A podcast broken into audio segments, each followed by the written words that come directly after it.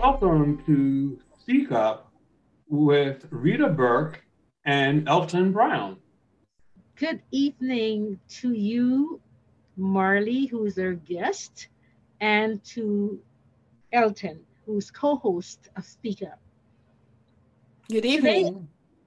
Today, today I introduce Marlye Monifiston, who is an advisor, a trained lawyer, and an entrepreneur. She currently works as a senior policy and program advisor in the French language teaching, learning, and achievement division of the Ministry of Education. Marlye's going to be talking with us about a number of things that are dear to her heart. But I want to begin by reading Marlye's quotation that she sent to us. Her quote says, Let your faith be bigger than your fears. Let your faith be bigger than your fears. Marlye, explain to us what that means for you, what that quote means for you, please. That's a very good question, Rita. What it means to me is that we all have fears. We do. And we can really choose to let them stop us from doing what we want to do in life.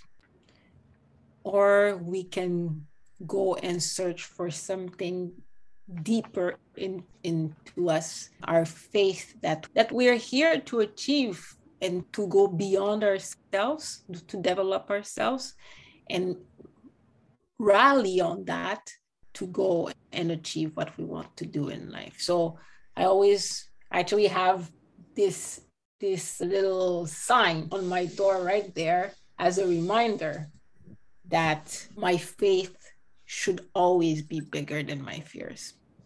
That is a very profound quote, I would say. And my question to you then, Marlye, is when did you begin to realize that that was important, your faith? That's a good question as well. you have good questions, in fact. when did I realize that it was going to, that it was more important to me? When you look at what's happening in the self help movement as we know it today. And there are there when you go to a library or to a bookstore, you will find a whole section about self-help books. And a lot of them will tell you you should have faith in yourself. You should have faith in yourself. While I think these authors are very well intentioned when they say that, I think that our faith needs to be in something that is beyond ourself, mm. that is bigger than ourself. And if I had to pinpoint when I've realized that it was important to me, I would say probably about seven years ago when I faced when I was faced with a situation that was bigger than me and that I couldn't see how to resolve mm. on my own and that I had to believe in something larger than me. Yes, yes. And in this particular case, for me, it was God mm-hmm. to be able to go through the challenge that I was faced with. The situation itself was very scary. And knowing that I could fix my eyes on something or rather someone larger than me and than my fears was quite comforting. That is quite interesting, Marlye. You just talked about one level of belief, which is the belief in God who see and know all things. And then we also have different levels of belief or different perspectives that fall under, always under God in terms of belief. So, what do you see yourself doing next year? Have you seen something that's out there that's maybe bigger than you, but you believe in yourself that you are going to be able to do that, maybe with the help of God? Sound as if I'm bragging, but I've always had the sense that my life was not going to be ordinary and that I was here on this planet, on in this world at this period of time to do something that was going to be impactful. So I do have goals, and there, there are categories of people that I want to positively impact. And there are two, two groups I will name for the purpose of our conversation here this evening. The first one is women. And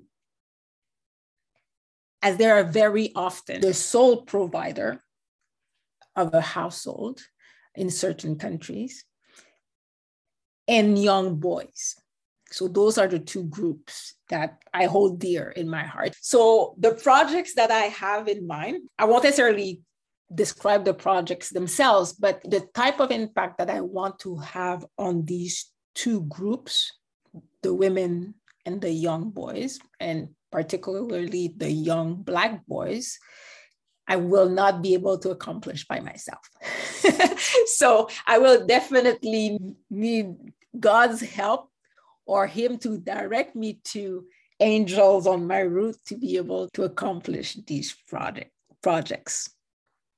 How do you see Toastmasters helping you obtain these goals, these things that may be a lot larger than you? Already, Toastmasters allowed me to be here and having this conversation with you because as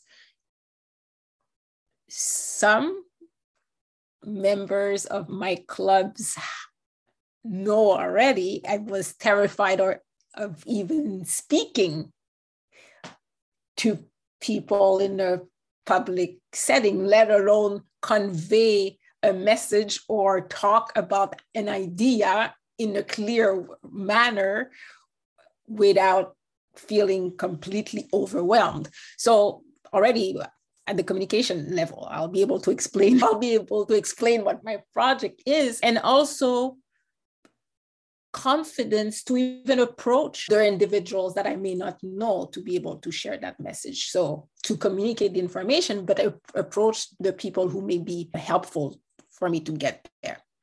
It's interesting, Marlye. I, I like that because I had in mind talking to you about the benefit of Toastmasters. I alluded to it to some degree that it's helped you with your confidence and mm-hmm. your public speaking. So hmm. then, tell us when and why did you join Toastmasters in the first place?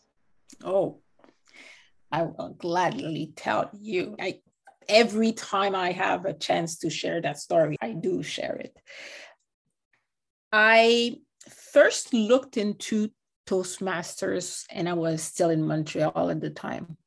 And it was not too long after I had a catastrophic event happened in, in university where I was to deliver a presentation to my class and I was terrified of having 20, 30 pairs of eyes staring at me while I was delivering. So much so that I started my presentation for a few seconds, got a complete blank as to what I was supposed to say next, started crying right there in front of my classmates, ran out of the class and did not come back. The teacher, the professor knew how terrified I was, but the rule was the same for everybody, and the final exam was a presentation, and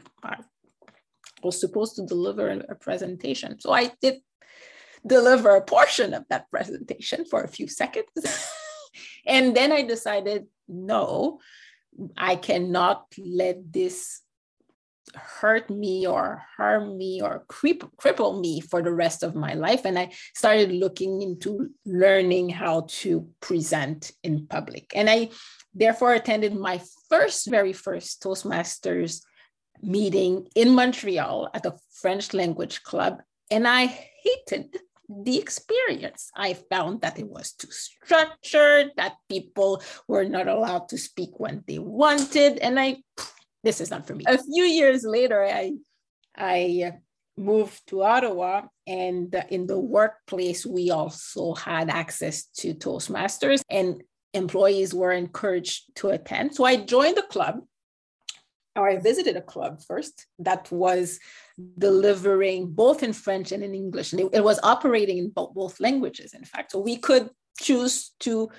give our speeches in the or do our assignments in the language of our choice and slowly but surely i went i did i did not necessarily participate in give as many speeches as i should have but at least I was there and I gained a little bit of confidence. So those were the two first places that I attended Toastmasters.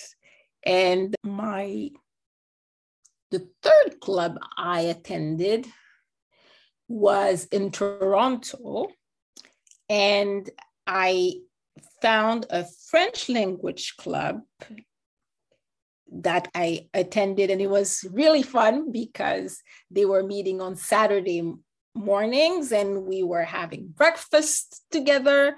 Or so it was over a meal, and and then I discovered Ebony Toastmasters, and I decided to be part of two clubs. and eventually, with my work environment, I thought that perfecting, as French is my first language, perfecting my delivery or my communication skills in English would be certainly more, more helpful. So I stayed with Ebony and, and I also found a family there. Yeah. So that's how I started with Toastmasters. It's, a, it's amazing how many individuals go to the first club that they visit and they join. It's very important that individuals in our audience, Toastmasters or not, understand that they have the opportunity to go to as many clubs as they want until they find the club that is right for them. It doesn't necessarily have to mean the educational opportunities that may be offered at a club, because it normally boils down to a feeling. What feels good to you, I think, is the utmost, the most important thing that you have to recognize so that you're able to move forward, taking on a responsibility uh, with a club that is right for you. I wondered, Marlye, since you were living in Toronto for I don't know how many years, but you were here definitely for a while, that I do know. And then moving to Ottawa, have you seen any differences between clubs that are in Toronto versus Ottawa? Whether or not you join any clubs in Ottawa or visit when I moved back to Ottawa, I remained a member of Ebony. So even though this was pre pandemic, I was probably almost definitely the first remote or virtual club member of Ebony. So I still attended Ebony's meeting. I did attend a few other clubs meetings here, and not very often. Uh, some were downtown Ottawa, so I was able to attend at lunchtime, but it became a bit tricky because of the work schedule. And so it didn't really work as, as well as I wanted to. The atmosphere of the club is still the same trademark atmosphere that I find in Toastmasters Club. It's friendly, it's welcoming, people want to grow. People are often they're there because they they want to be there. They want to become better at uh, communication. They want to become better at leadership. They want to grow in their work environment. They want to become better leaders in general. So that same trademark pattern atmosphere that I've found in all the clubs in Toronto. I found in the clubs, the, the two or three th- clubs I visited here, and they were French and English clubs. And some even met.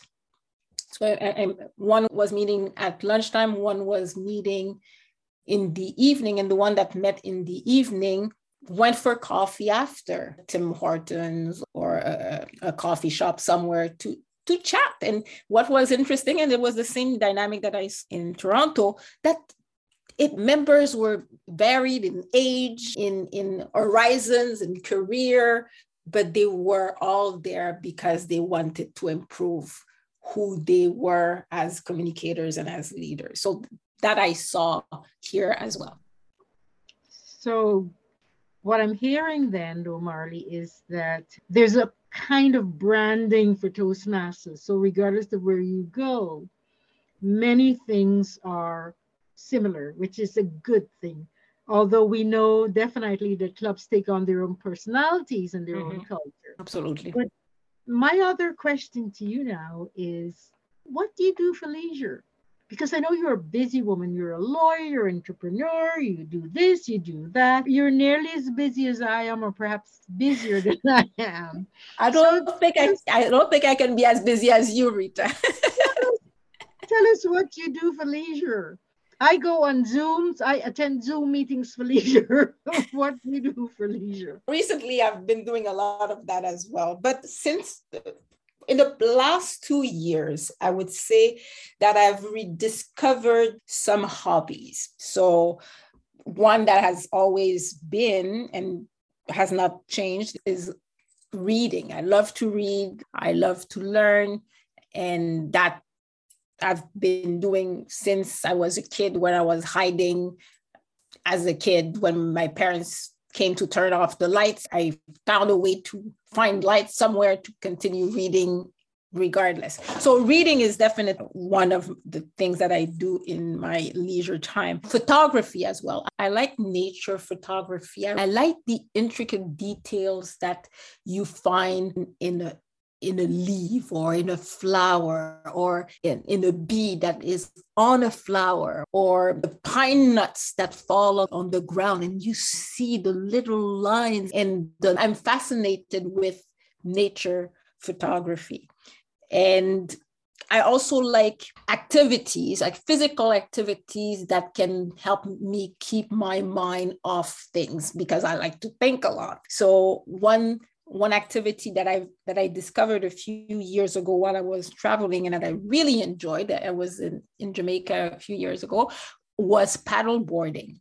So I've been able to do this here as well.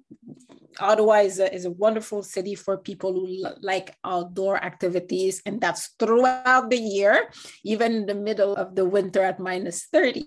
So paddle boarding is another activity that I really like. And once it will I will feel comfortable enough to go and travel and discover other parts of the world so that I can eat the food in these countries, then I will do that again. Thank you so much, Marlye, for taking the time out of your busy schedule to have a conversation with us, for our listeners to get to know you better as an individual and as a scholar and as a Toastmaster. I hope that in the future we will meet again. That in the future we will have a yet another conversation with you to find out how are things going with paddle boarding which seems to be a, big thing with you. And I can tell you uh, sincerely that you and I could talk for hours about photography because I went to school for that. I learned a lot about it. I can anything technical with photography. I truly under I just understand it, and so I it would be I could I would be very comfortable having a conversation, even yet another podcast just about photography for that matter. I would be delighted to. Same here. And I wish to say thank you again for in be for the behalf in behalf of Rita and myself. And I wish you a great evening. And we look forward to talking to you soon. Thank you. Thank you for having me, both Thank of you. you. Have a wonderful you. evening.